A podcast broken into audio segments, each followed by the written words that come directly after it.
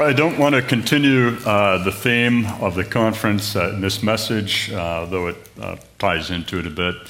I want to shift gears and talk about the uh, God's sovereign calling upon this church, but I do want to make one last statement, if I may, about moving in the realm of the miraculous, and that is that uh, miracles, when God wants to do miracles, they don't always happen at a convenient time for you.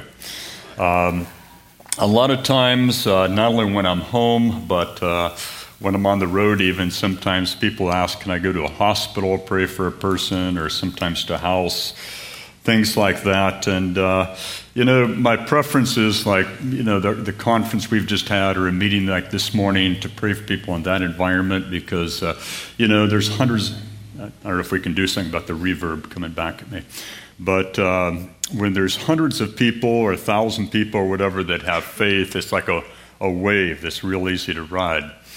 But uh, one thing I want to encourage about you, encourage you about is, you know, when you are with a big crowd in a worship environment, everybody generally feels good and you're excited about the Lord. But when you're going through it and things are challenging, all of a sudden, an opportunity presents itself, a divine appointment to share the gospel or prophesy over a stranger or pray for someone who's just, uh, you know, maybe got terminal for cancer, it may come at a very inconvenient time. And you may be stressed out, you may be rushed, you may have a million things on your mind, and you don't feel like doing it at the moment. But one thing you need to know is faith is not feelings. Faith is what you do in obedience to God despite the outward situation, despite your feelings. I uh, talked briefly with a young woman last night, uh, told me she'd heard me in, I think, uh, Glasgow, Scotland, a number of years ago, and uh, had done a lot of the years in Scotland. But when she told me that, I was, uh, my mind dropped back to some meeting I did several years ago in Livingston, Scotland. And we had three churches come together and did three nights, and uh, it was rough going. Uh, I think it was based upon those meetings that the term dour Scotsman was created. They were dour. They, it was hard going. I was saying, Lord, if ever I had the breaker anointing, it's on vacation right now. We finally had a breakthrough that third night, but uh, you know, by third night, I was just ready to get out of there and move on. And uh, to make matters worse on that worse on that third night with these churches together, uh, there were three teenage girls sitting kind of in the middle near the back that were talking very loudly throughout the whole message. I mean, people, you know, four or five rows away were turning, looking, they were very disruptive. And, you know, when you're uh, speak from the pulpit and things like that happen, you first you try to be diplomatic and then you try to, you know, just uh, somehow say something or do something, then you start throwing rocks at them, you know. But uh, finally, I just had enough. Everything had piled up together, and I said, uh, You three girls. I said, They looked at me at that point. I said, If you need to talk, that's cool, but go out and do it in the foyer. We're trying to stay focused on the Word of God here, and you're disrupting a lot of people right now. And uh, as you can imagine, they weren't thrilled about that. In fact, they were quite, quite angry. They glared at me the rest of the meeting. You could see their veins bulging like ropes, you know, and all of that. So we go on and we get through the meeting somehow, and I'm packing up, ready to go.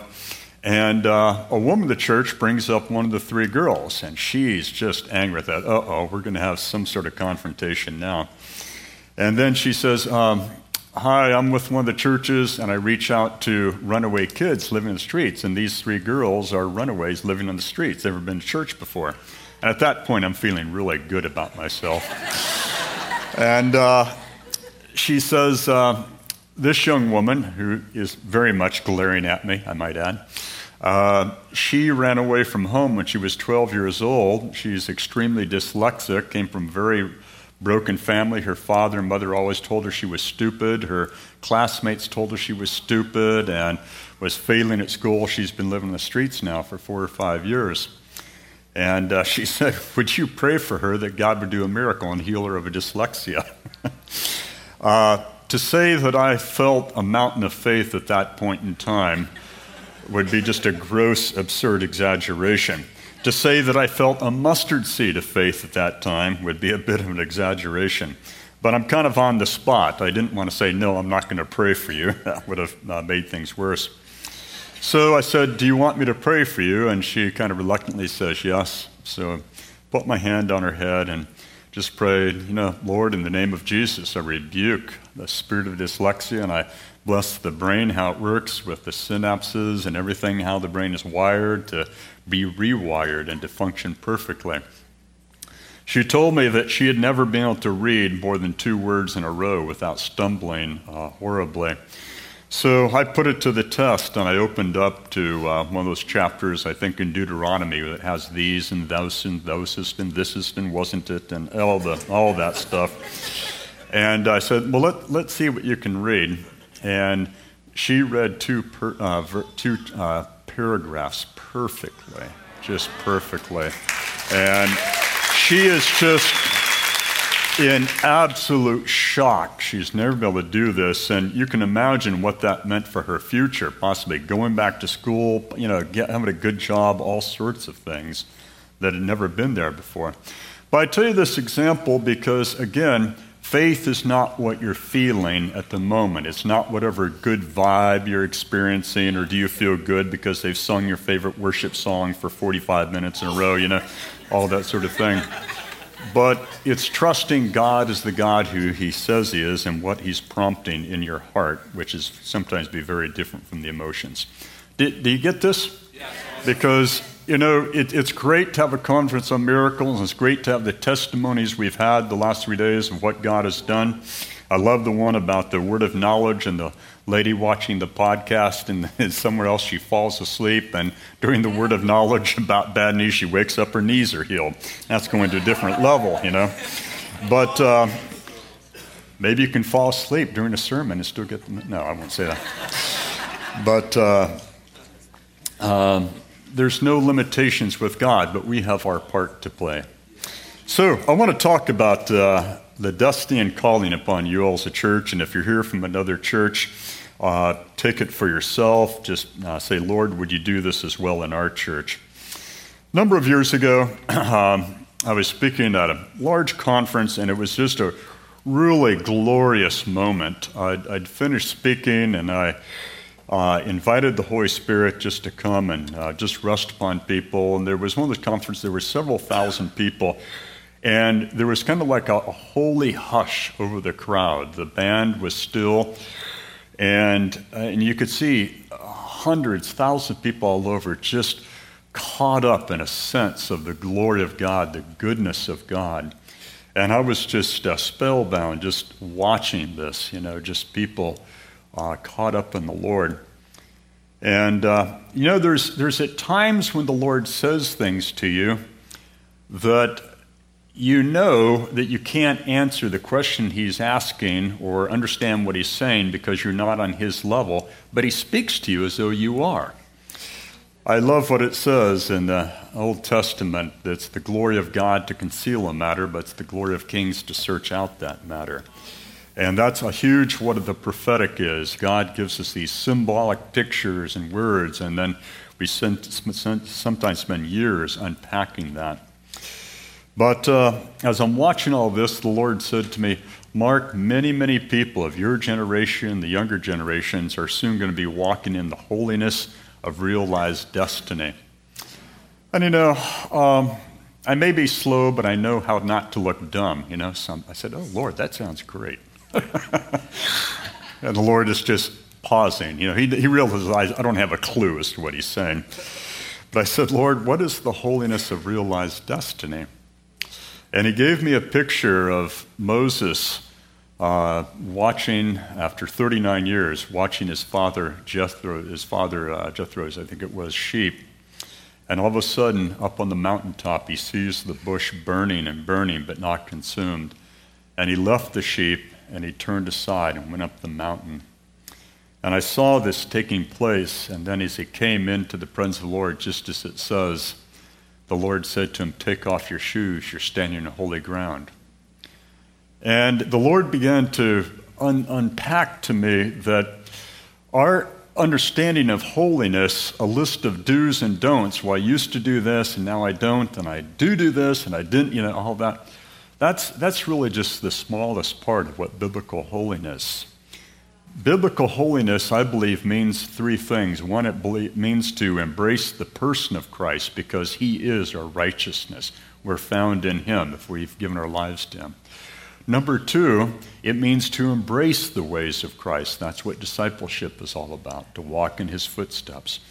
But three, it means to embrace the specific will of God the Father for your life. Moses is a very young man when he was, as Spielberg called him, a prince of Egypt. You know, very wealthy, prestigious part of Pharaoh's household. He'd had a sense, maybe, that God wanted to use him to lead, you know, two and a half million people out of slavery into freedom. But not knowing God, he didn't have a clue as to go about it, so he ended up uh, accidentally killing one of the Egyptians, and then he ran for his life and spent the next 40 years in total obscurity with a Bedouin tribe out in the middle of nowhere. But yet, when he had that encounter with God, that's when he was commissioned and anointed, called out, and released to walk in the destiny that God had always intended for his life. And to God, it was a very holy moment. And so, yes, holiness does have to do with letting loose of the ways of the world, walking the ways of Jesus, but it also has to do with saying, Lord, here am I. What do you have for me to do? And when those times of commissioning come, when that times of release come, just like Moses on the mountain, it is holy. God's sovereign purposes for this world his desire to give the nations an inheritance to Christ, but also his specific will for your life and my life. It is holy unto him. And I, I have a sense in the Holy Spirit, there's a church right now. You're in, I'm not talking about this exact moment or this weekend, but maybe the last couple of months, but what's going to take place in the next couple of months. You are in a holy moment with God. You, uh, as a church, although there's different chapters and seasons in every church, and we're to go from strength to strength and glory to glory, you are in a season where I believe you're being commissioning and released to really walk on a much fuller degree of the destiny of what God's called you to. Revival is a very trivialized word in the charismatic and Pentecostal church. So a church will have two or three nights of good meetings, say, oh, we experienced revival. But yet, when you study church history and authentic revival, revival does not mean just good meetings within the four walls of the church, but it means transformation to the community and the population around us. I'm a, I'm a bit of a student of revival, and I've had the privilege of internationally in the uh, 40 years plus I've known the Lord being part of four or five different revivals uh, around the globe. But as I, I, study church history, my favorite revival that's happened uh, in the last hundred years or so is the one that happened in the Outer Hebrides. And uh, that was uh, those islands off the north of Scotland. And it took place in 1949 and lasted, I think, until late 1952. But I've got a couple of books that are out of print, and these books are testimonies comprised of people that lived and experienced the revival at that time. And they came up with a definition of revival that just blew me away, but I thought, this is it. They said revival is when the community around the church begins to have a God consciousness, an awareness of the presence of the Lord. Not just when we're in a spirit filled worship environment, but the people around us, the spillover, the move of the glory of God is just uh, so beyond it, you know, what we normally experience. And, uh, you know, I've, I've had the, the privilege of, of uh, Kim and I having a history with you all as a church, I think for six years now, six or seven years. But, um, Alan, could you come on up? Um, in uh, 2014, we did a series of meetings. I think we started on a Thursday or Friday, but did Friday, Saturday, Sunday morning, Sunday night. And uh, it was a good time, but Sunday night during worship, I, I leaned over to Jeff and I said, Jeff, um, I, I, just have a sense God has more for us. And I said, I'm, I'm just saying that Kim and I are available. We could stay another day if you want to do something Monday night as well. And Jeff got up after worship and announced we're going to have another meeting. And Jeff called me um, at 10 o'clock um, in the midst of the staff meeting here, called us to the hotel and told us what had happened, that the staff had been talking about the weekend, but uh, the meetings, but also the idea of having um, another meeting. And some people were thrilled about it. Some people were glad for the meetings they'd had, but saying, oh gosh, do we need another one? And uh, Alan, why don't you just tell what happened? So we're in, the, in our all staff meeting.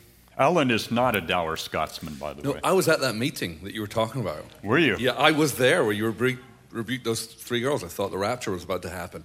I was like, uh, but anyway, we're in this staff meeting, and uh, I'm sat there. Thanks, thanks for losing the moment there. come back, Holy Spirit, come back. And I have my phone in front of me, and we're, we're, we're as Mark's saying, we're debriefing the weekend. And to my chagrin, my phone lets out this little, the only way I can describe it is like an old Nintendo Game Boy, this 8 bit sound of a trumpet call. And like, it's just, and I'm like, what? And my screen hasn't lit up. And as I'm thinking, what was that? I was hoping it was somebody else's phone. Really clearly, this loud male voice says, It is God's plan to bring transformation to your city. And then that was it. And so everyone's looking at me, and I, I, pick up my phone. My phone's been in front of me on the table. It never lit up. There's nothing on the notification screen. Uh, my phone, the ringer is off. My volume is down.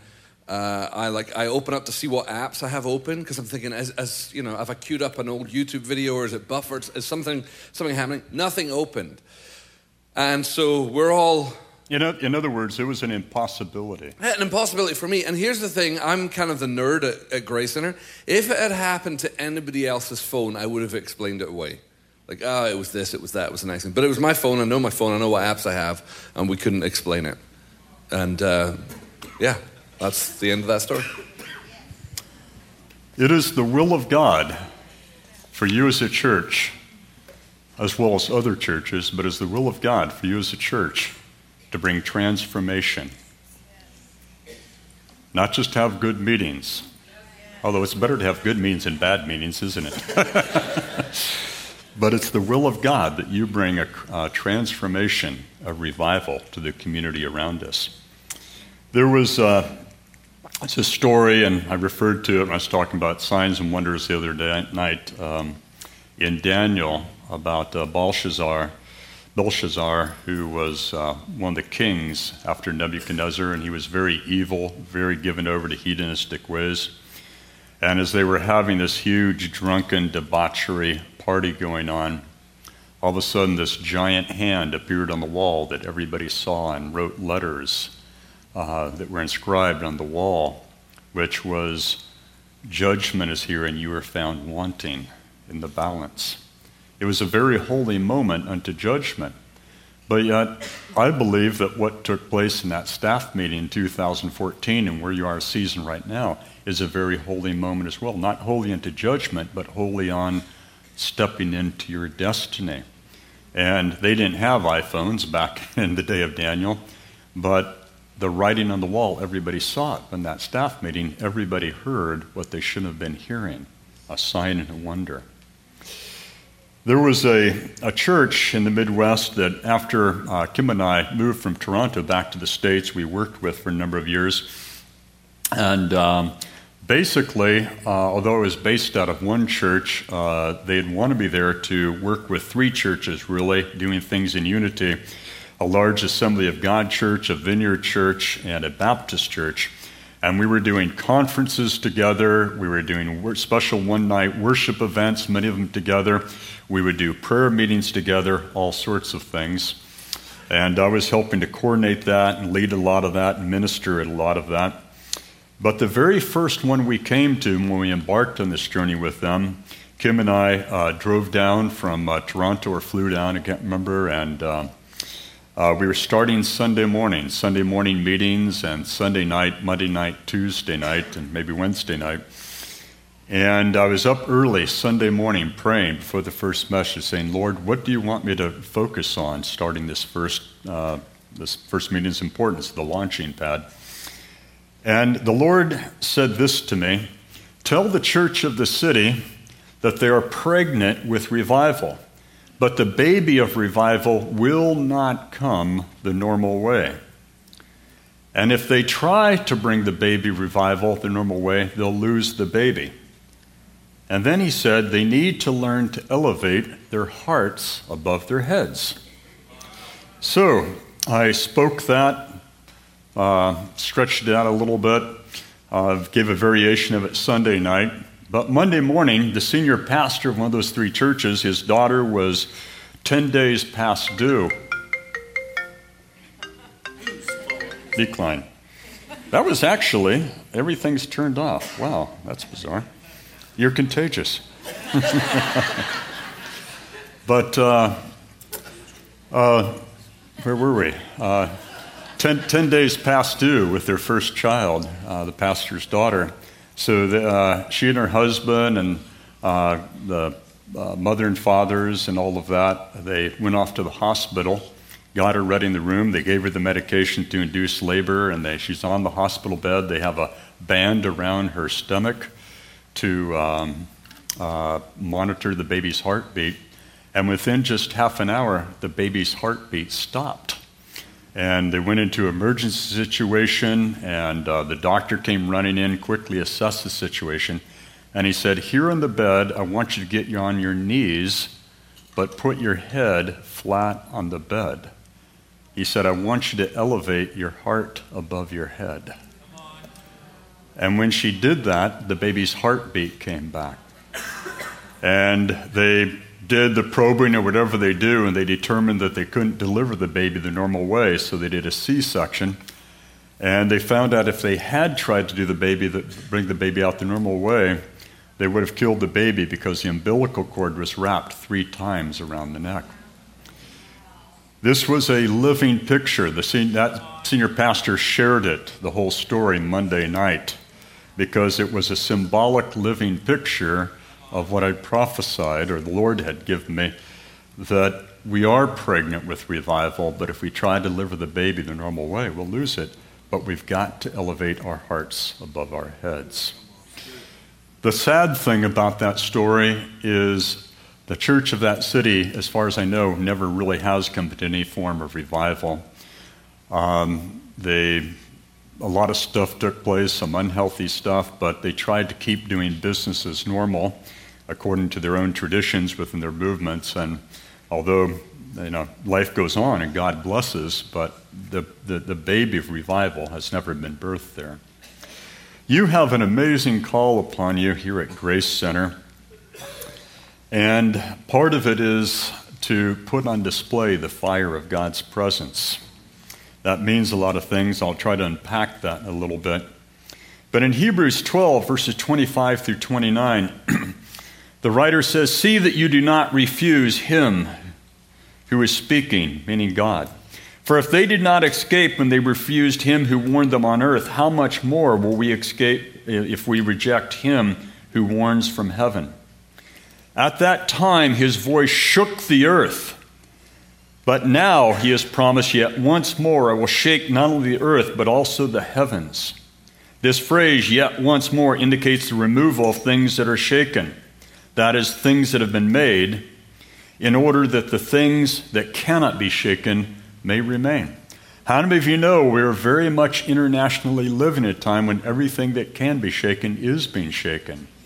the economies of the world, the politics of the world, what we're seeing, the tension in North Korea, the tension between uh, Iran and Israel, the political tensions in our own country, what's happening in England, what's happening in Europe right now. We're just living in a key, pivotal time. But yet, Jesus said, in a time of wars and rumors of wars, do not let your love grow cold. Do not let your love grow cold because this gospel, the kingdom, must be preached to all peoples. And this is an incredible time. And it's a time when, despite the shaking, it's a time when those things that are going to remain are being strengthened. Verse 28 Therefore, let us be grateful for receiving a kingdom that cannot be shaken, and thus let us offer to God acceptable worship with reverence and awe for our God is a consuming fire. Our God is a consuming fire. Heaven and earth will pass away, but the kingdom of God will stand forever. What you have to offer the church is many, many things. It's, it's not my part to unpack all of that. I, I, I just don't know about so much that you do and you offer to the community. But I do know this that you're called to put on display the fire of God's presence. And um, this visit, with, uh, for me, I've been here a number of times now ministering, but it's been unique because it started Thursday night, but also Friday and last night as well. I, I, kept seeing visions, as it were, of pillars of fire throughout the room.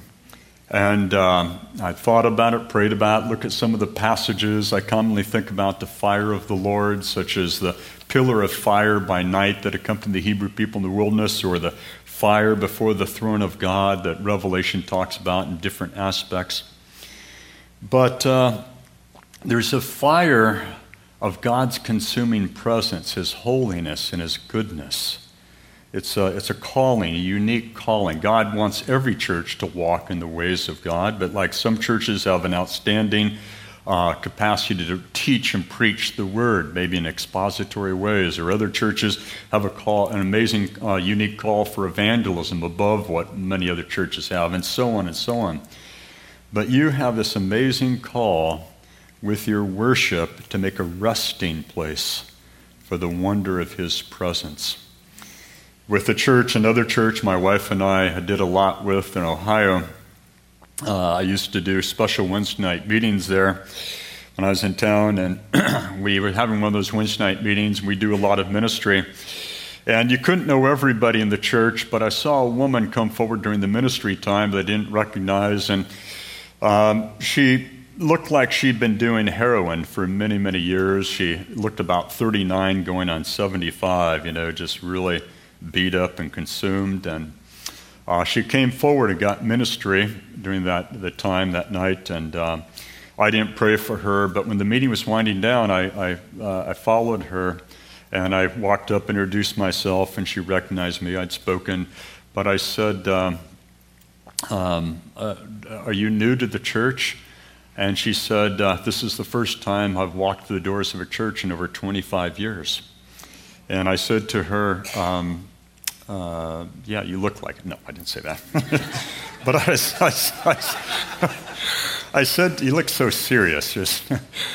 but I said to her, um, did you experience the presence of God uh, when they prayed for you tonight or during worship? And she said, well, yes, but actually, she said, when I walked into the doors of the church in the foyer, she said, I, I, had this goodness come over me that I've never experienced before, and, it, and it's, it's still there. And that's what you have to put on. That's in the banqueting table the Lord wants to set. What you have to offer is the fire, the consuming fire of God's presence. And you think, well, you know, when it comes to the destiny, the calling, uh, Mark, you know, we have the keyboard player, the guitarist, the singers, and the different musicians, and the dancers, and the painters. But, Mark, I'm a banker, I'm a lawyer, I'm a teacher, or I'm this or that. Romans 12, chapter 1 and 2, or Romans chapter 12, verses 1 and 2, Paul wrote, I appeal to you, therefore, brothers, by the mercies of God, to present your bodies as a living sacrifice, holy and acceptable to God, which is your spiritual worship. See, worship is not just what we do when we come together, lifting up holy hands and singing words of thanksgiving and adoration. That's a key part of it, obviously. But worship is Monday morning through Saturday night, and even on Sundays, laying down our lives and saying, God, here am I, use me.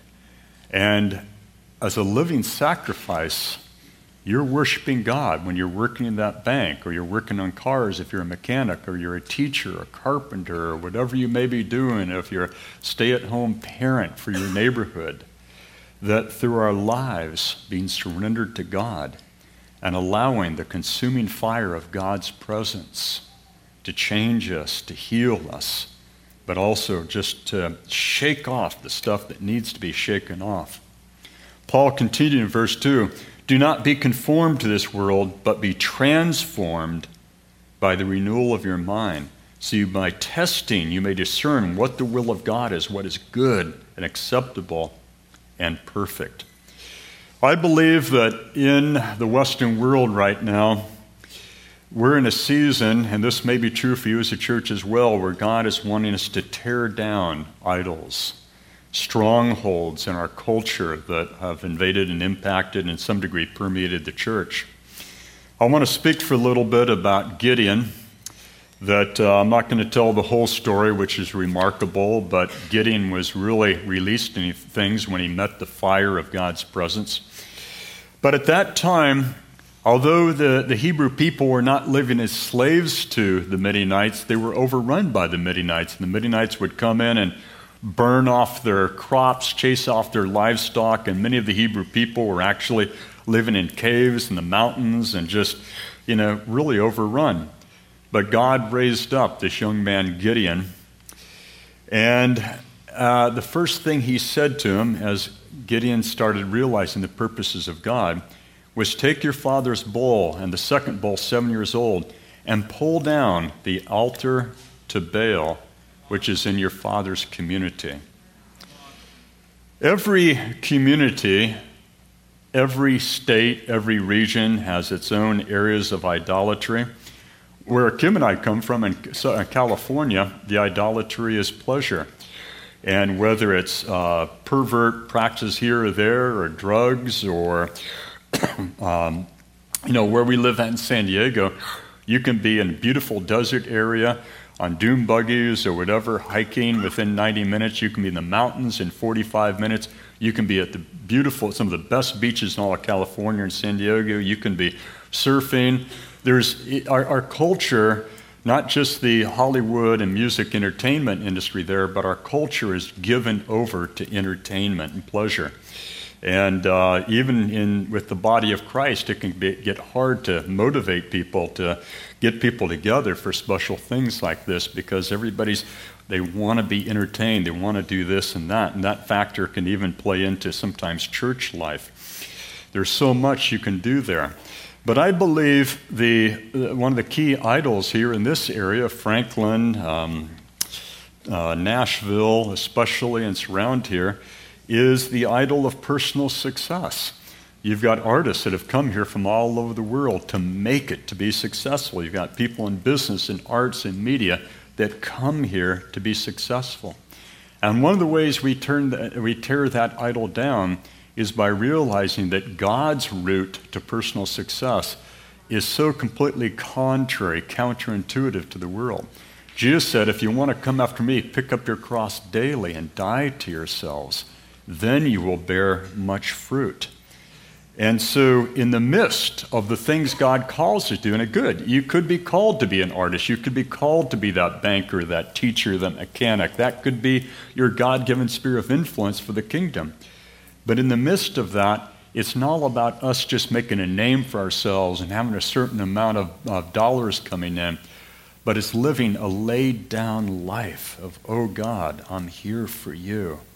And that's what breaks those strongholds in the church. But it also, the light of God's presence begins to touch the community around us. And so, as God raised up Gideon, he first tore down that idol, but then he gathered an army.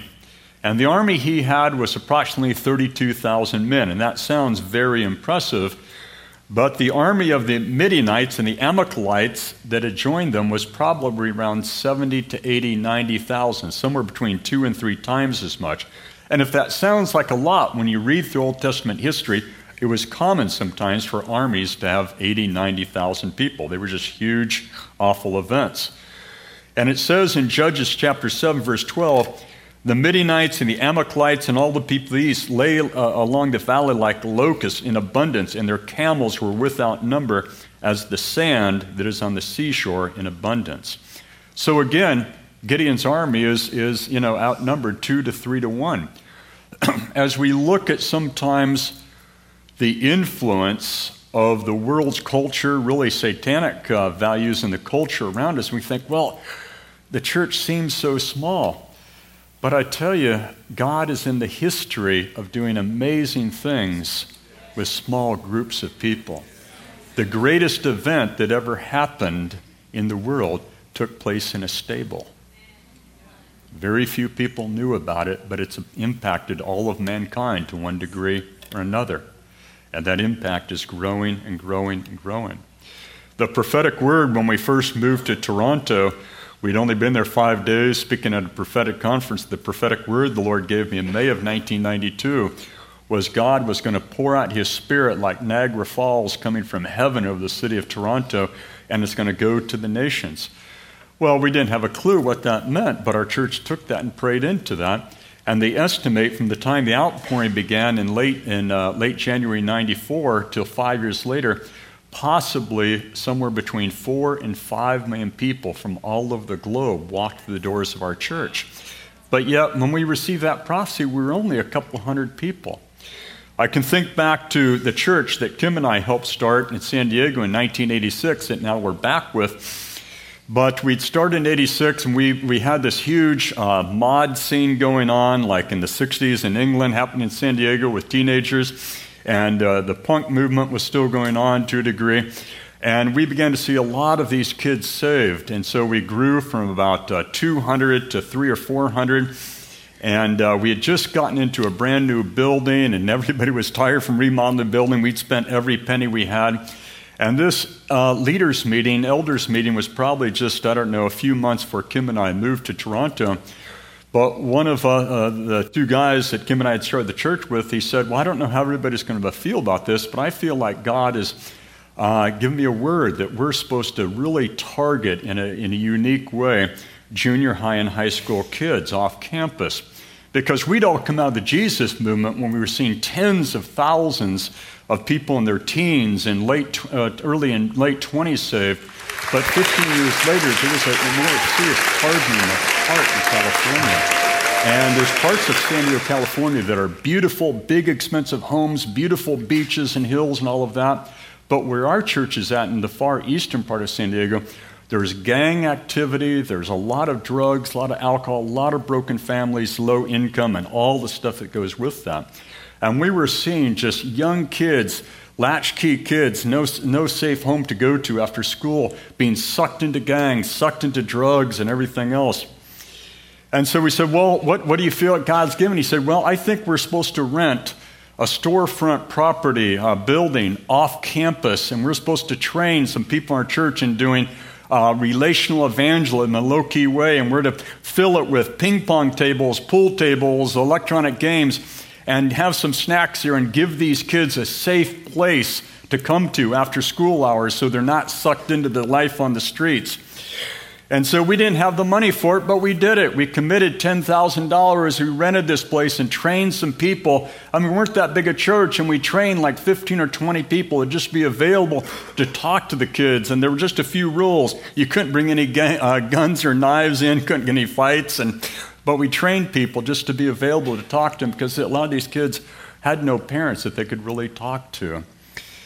And uh, I, I, remember about nine months, ten months later, after we moved to Toronto, I was home in between trips. My phone rings, and it's, uh, one, it's that, that uh, particular pastor with us that had had that vision. He said, You won't imagine what happened today. I said, What happened? He said, Well, I was in the church uh, office working on a message at 10 o'clock this morning. The secretary buzzed me and says, There's a guy who doesn't go to church and he really wants to talk to you, but he doesn't have an appointment. And he said, Well, tell him I'm busy and it's not a good time. And she said, No, he's very insistent. So he came out, met the guy, and the man said, I don't go to your church. You don't know me, but I've heard what you're doing for teenagers in the city. I want to help. And he wrote out a check for $10,000. That very same day at 2 o'clock in the afternoon, the secretary buzzed him again and says, There's somebody that says they don't go to church, but they want to talk to you. This time he came running out of the office. and it was another business person that said, I've heard what you're doing for teenagers in the city. I want to help. He wrote a check for $50,000. All of a sudden, we went from not having money to do this we started a second one today. For the last 20 years, we've had about six or seven ongoing. and I'm not exaggerating when I say over the last 25 years, we've seen somewhere between 8 and 10,000 teenagers from broken families come to Christ and go through discipleship program. And if someone had told us 25, 27 years ago that this would happen, we would just laughed at that. But yet, God gives ordinary people these simple ideas that if we'll plant them through obedience and prayer, you have no idea what they develop into. Today, that program that we call Youth Venture is being done by public high schools in Kenya. And two years ago, they estimated over 100,000 teenagers went through that Christ based discipleship program. And as a result, they've seen a 90% reduction in pregnancy outside of marriage and they've seen a 90% reduction in kids dropping out of school. As we prayed that prayer for missionaries, I thought about we have a couple from our church that is living full time in Kenya just to go into the schools and train teachers, secular teachers, how to do a Christ based discipleship program. And I tell you, God's just looking for people who honor Him, His presence, His will, who are saying, Here am I, God send me. And so Gideon had 32,000 men, and God said, You've got too many. I don't want it to go to your heads when I give you the victory. So he said, Tell everybody who's afraid to go home. Gideon's thinking, Oh, maybe five or 10. 22,000 men packed up and left. So now it's like 10 to 8, 10 to, or 1 to 8, 1 to 9 odds. He's got his 10,000. The Lord said, It's still too many. He said, Take them down to the river and watch how they drink. And the Lord said, Keep the ones that kneel down but raise the water like a cup to their mouth. Keep those, but, send, but those that just put their face in water, send them home. I was praying through this several years ago because, I, well, Lord, what's the real deal here? They were both in the river drinking of the water, you know. But the Lord allowed me to see this from the eyes of one of the men who was putting his face to the water and said, Mark, what do you see through his eyes? Well, I see the river. He said, No, look more closely. And I realized what that man was focused on was his reflection. One of the real strongholds in the United States today, I believe, is the spirit of narcissism Rather than people surrendering their lives to the Father, the Son, the Holy Spirit, it's all about me, myself, and I. And I think there is something to be said for identity politics because there have been groups that have been marginalized historically that we need to address those injustices. But when we allow identity politics and identity thinking to govern everything, it's all of a sudden we're championing on a huge level division and it's all about me, it's all about what I want rather than laying down your life. What are your needs? How can we, as a whole people, come into wholeness? Historically, America has had an awful lot of problems. We're all aware of that. But historically, especially over the last 50, 60 years, there's been a real concrete movement towards us as a whole. And that's being torn apart right now in a huge, huge way. And we can get even the life of the church. It's all about me, what I want. No. Jesus says, pick up your cross daily, die to yourselves.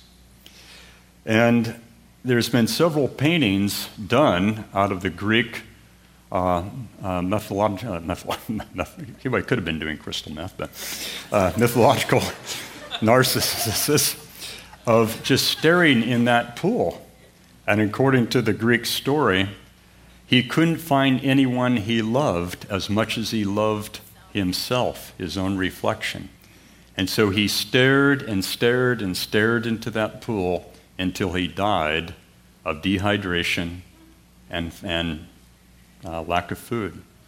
And we see in our culture today, so many people are so focused on themselves that they do that because they think as soon as I get built up, then I'll be enabled, I can help other people. But they end up living in this prison of loneliness because that's what narcissism does it traps us. Whereas the root of the cross is to say, not me and mine, but Jesus, you and yours. And so Gideon sent home 9,700 who put their faces to the water, and he kept the 300 that were kneeling, looking up.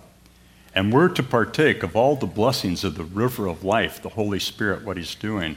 But we're to have an awareness of what the Father's saying to the church, and we're to have an awareness of the needs of those around us. Other than that, it's narcissism. So, the battle plan God gave Gideon to come against this army of 70, 80, 90,000 was to take his 300 men, and at night they surrounded it, and every man was probably just within eyesight of each other, even though it was night, spread out in this huge circle. And they took these horns, which is symbolic of making a joyful noise unto the Lord. The Satan hates it when we worship God. But uh, that's symbolic of the worship you have as a church, making this joyful noise that you're, you're so good at to the Lord. But the other factor is they took vases that they had small torches in and they covered those up.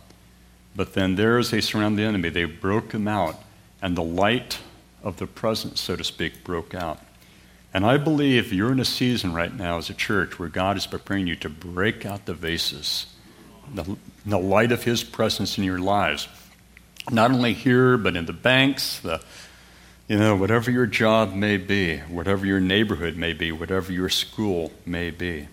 And as they blew the trumpets and smashed those jars, the enemy went into total confusion. It was a supernatural thing. So I've been seeing these pillars of fire, and as I was praying this morning, into this message, I felt like the Lord really gave me some understanding of what I've been seeing. And I want to read to you from Proverbs chapter 9, verses 1 through 6. Wisdom has built her house. She has hewn her seven pillars. That's what I've been seeing seven pillars of fire, his consuming presence.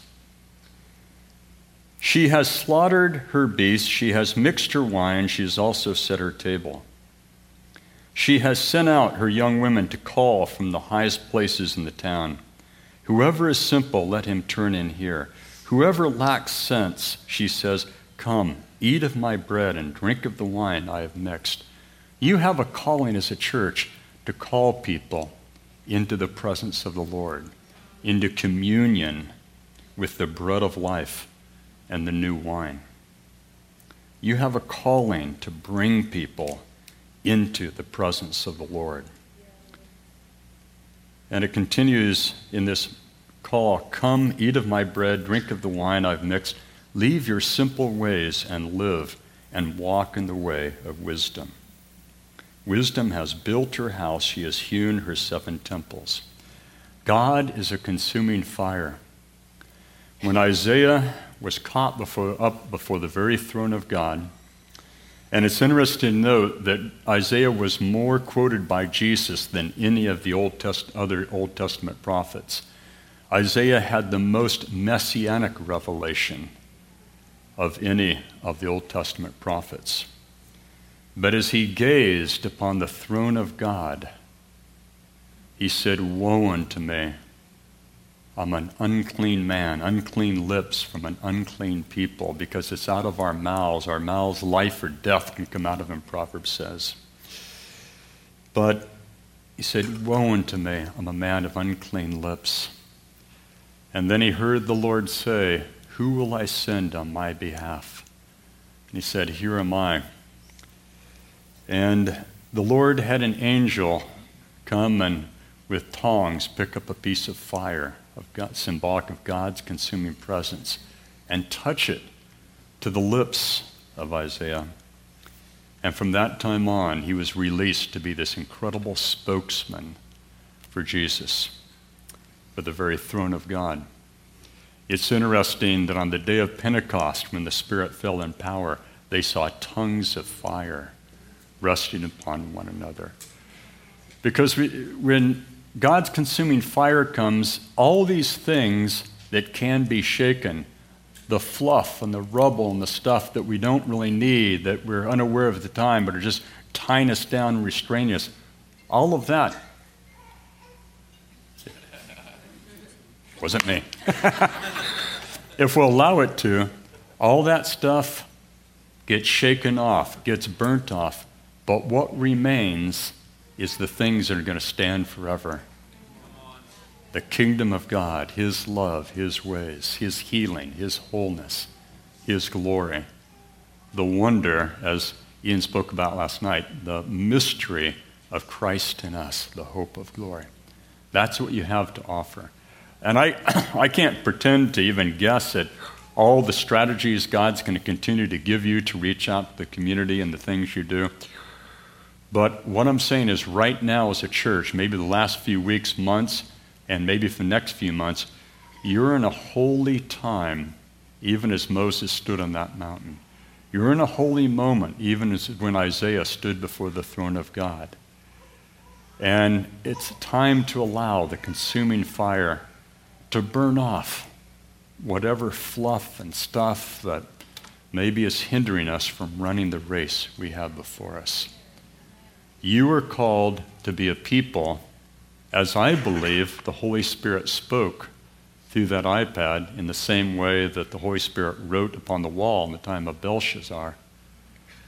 I believe you are called to be a people, a transformed people who bring transformation to the community around us. That's a call upon you. And in the eyes of God, in the thinking of God, it is a holy destiny. It is a holy destiny before you. Let's stand.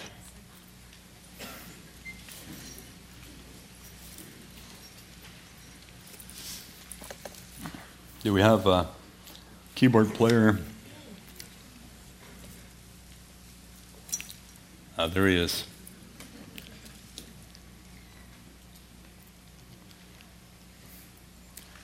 What, what is your name, sir? Fred. Fred? I've seen you over the years back there playing. And you look like such a good guy. You're the type of guy that you, you look and say, you know, I'd love to sit down and have a, oh, I better not say that, I'm in church. I'd love to sit down and have a coffee with him. Bless you, Fred. but I did see something on you in, in the first service, and I, I felt like the Lord said this just to encourage you. There is another level of creativity, and I believe songwriting, that you're coming into. So.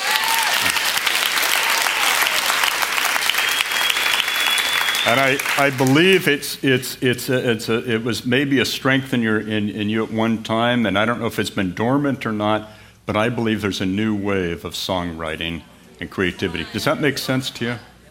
Good, good. When you prophesy over people in front of a crowd, you say, Does that make sense? You always say yes. Nobody wants to look, oh, no. but uh, thanks for doing what you do. Let's just uh, lift our hands and our hearts before the Lord. Close your eyes if you would. Father, I want to thank you for all the people here, no matter what church they're from Grace Center, or another church, or another region. But I want to thank you, Father God, uh, as well, specifically, for the call of God you have upon Grace Center, Lord God. I want to ask if Jeff and Becky and Alan, AJ, the other leaders would just come and stand in front right now in the line.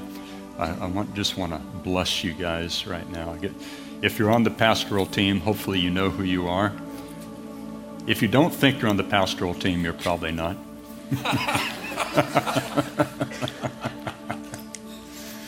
it, should anybody else be up here? Okay. Can we just stretch hands to your leaders here? Father, I want to thank you for the leadership you've given Grace Center why don't you guys just join a hand, all of you in the leadership team? Let's just stretch a hand to them. Got to get a few men to come stand behind them right now as well. And Father, in the name of Jesus, I believe in the midst of celebration of Sunday morning, this is a holy moment, Lord God. And I pray for them as leaders. I pray for Jeff and Becky right now. I ask in Jesus' name. Good job, guys.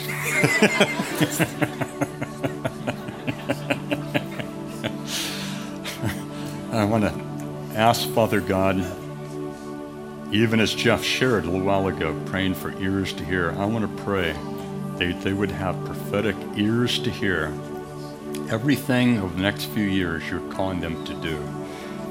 Fire of God, fire of God, come, Holy Spirit. Fire of God upon you Jesus. In your own hearts, in your own hearts and your own souls, not only in your ministries, not only the church, but Father, I pray their own hearts may be resting places for the fire of your presence, Lord God. Fire of God in the name of Jesus. Fire of God upon you in the name of Jesus. Fire of God. Fire.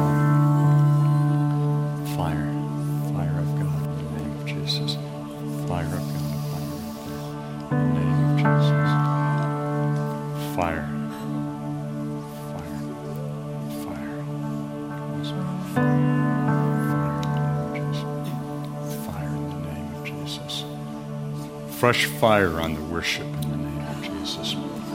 Fresh fire. Fresh fire on the worship in the name of Jesus. Fresh fire on the preaching. Fresh fire. Father, I ask on the preaching and teaching, let there be that fire that gripped John Wesley, Lord God. Let there be a fresh boldness in the name of Jesus for proclaiming the gospel of the kingdom of God. Fire of John Wesley. There it is right there. Fire for evangelism. Fire in the name of Jesus. Fire.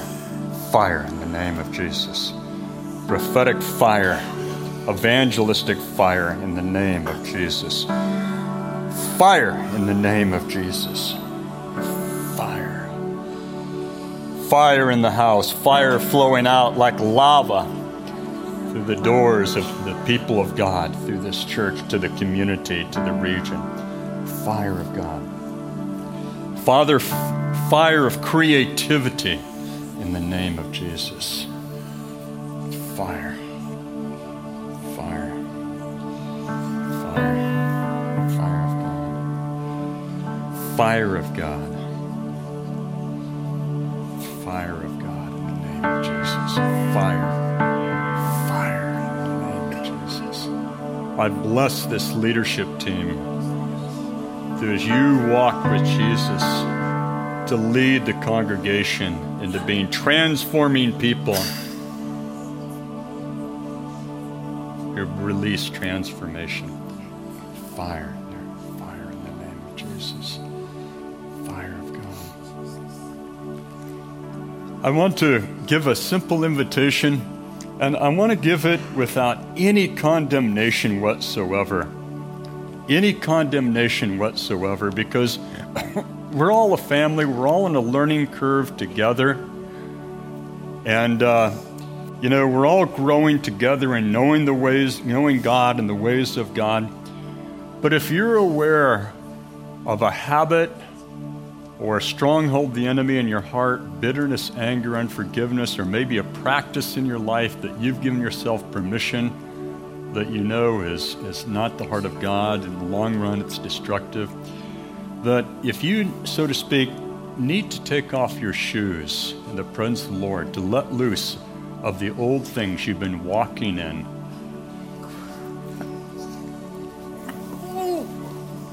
But if, if you're aware that there's some things in your life that God wants to shake loose, that wants to consume in His consuming fire without any condemnation, this is a time of blessing. This is a time of stepping forward, not a time of condemnation. But if that's you, would you just come to the front right now?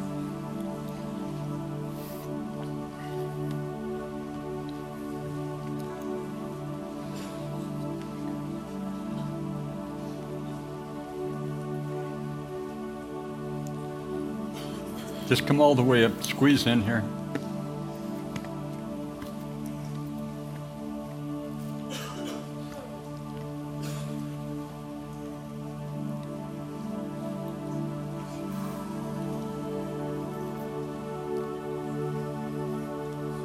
How many of you remember that old worship song, Holiness unto Jesus? That's what we're doing right now. This is a holy convocation.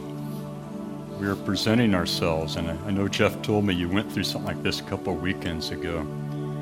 But we're presenting ourselves to Lord, even as Isaiah did, and saying, Here, my Lord, send me.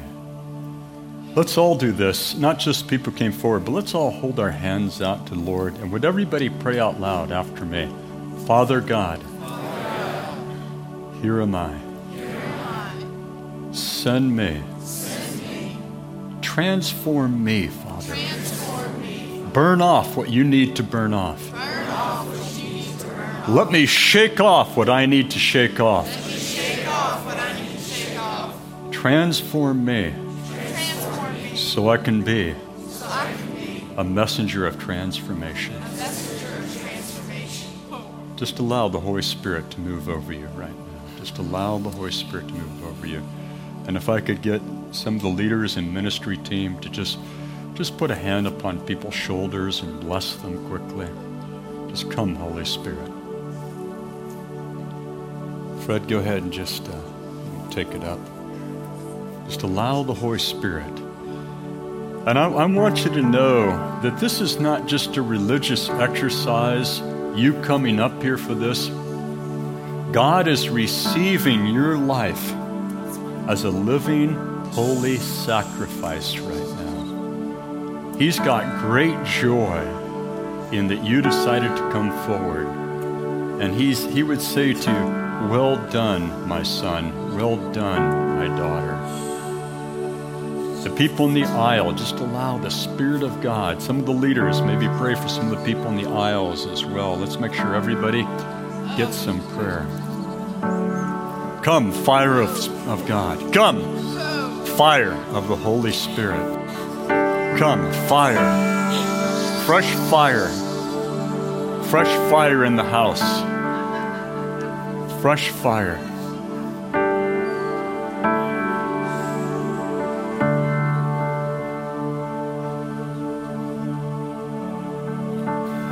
Let's make sure everybody just, we just bless them so they, as a sign that what they're doing right now, it's received. From the Lord.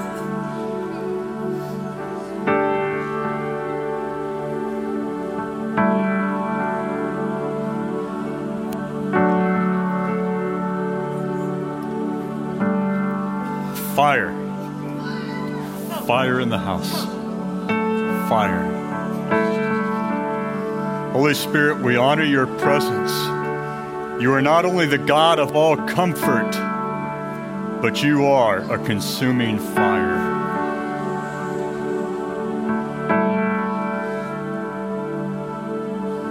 You are not only the God of all comfort, but you are a consuming fire.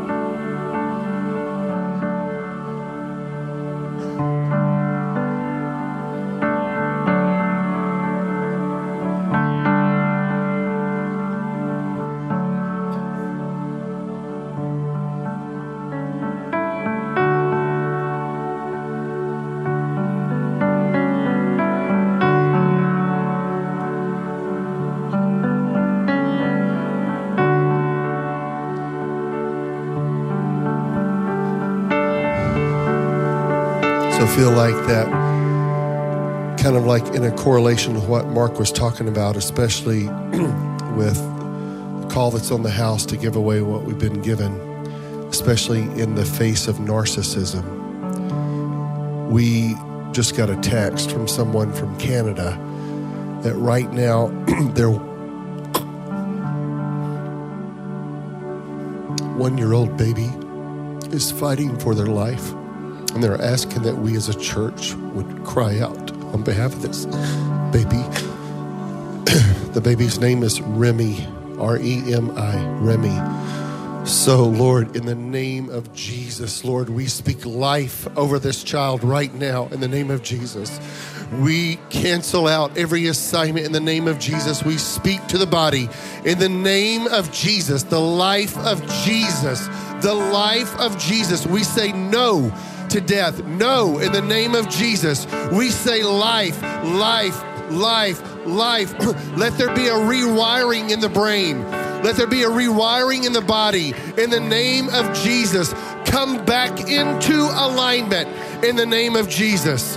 In the name of Jesus, come back into alignment right now. Breath of God, breath of God, breath of God. Breathe, breathe, breathe breathe in Jesus' name. In Jesus' name. In Jesus' name. The fire of your presence go into this body right now in Jesus' name. The fire of your presence.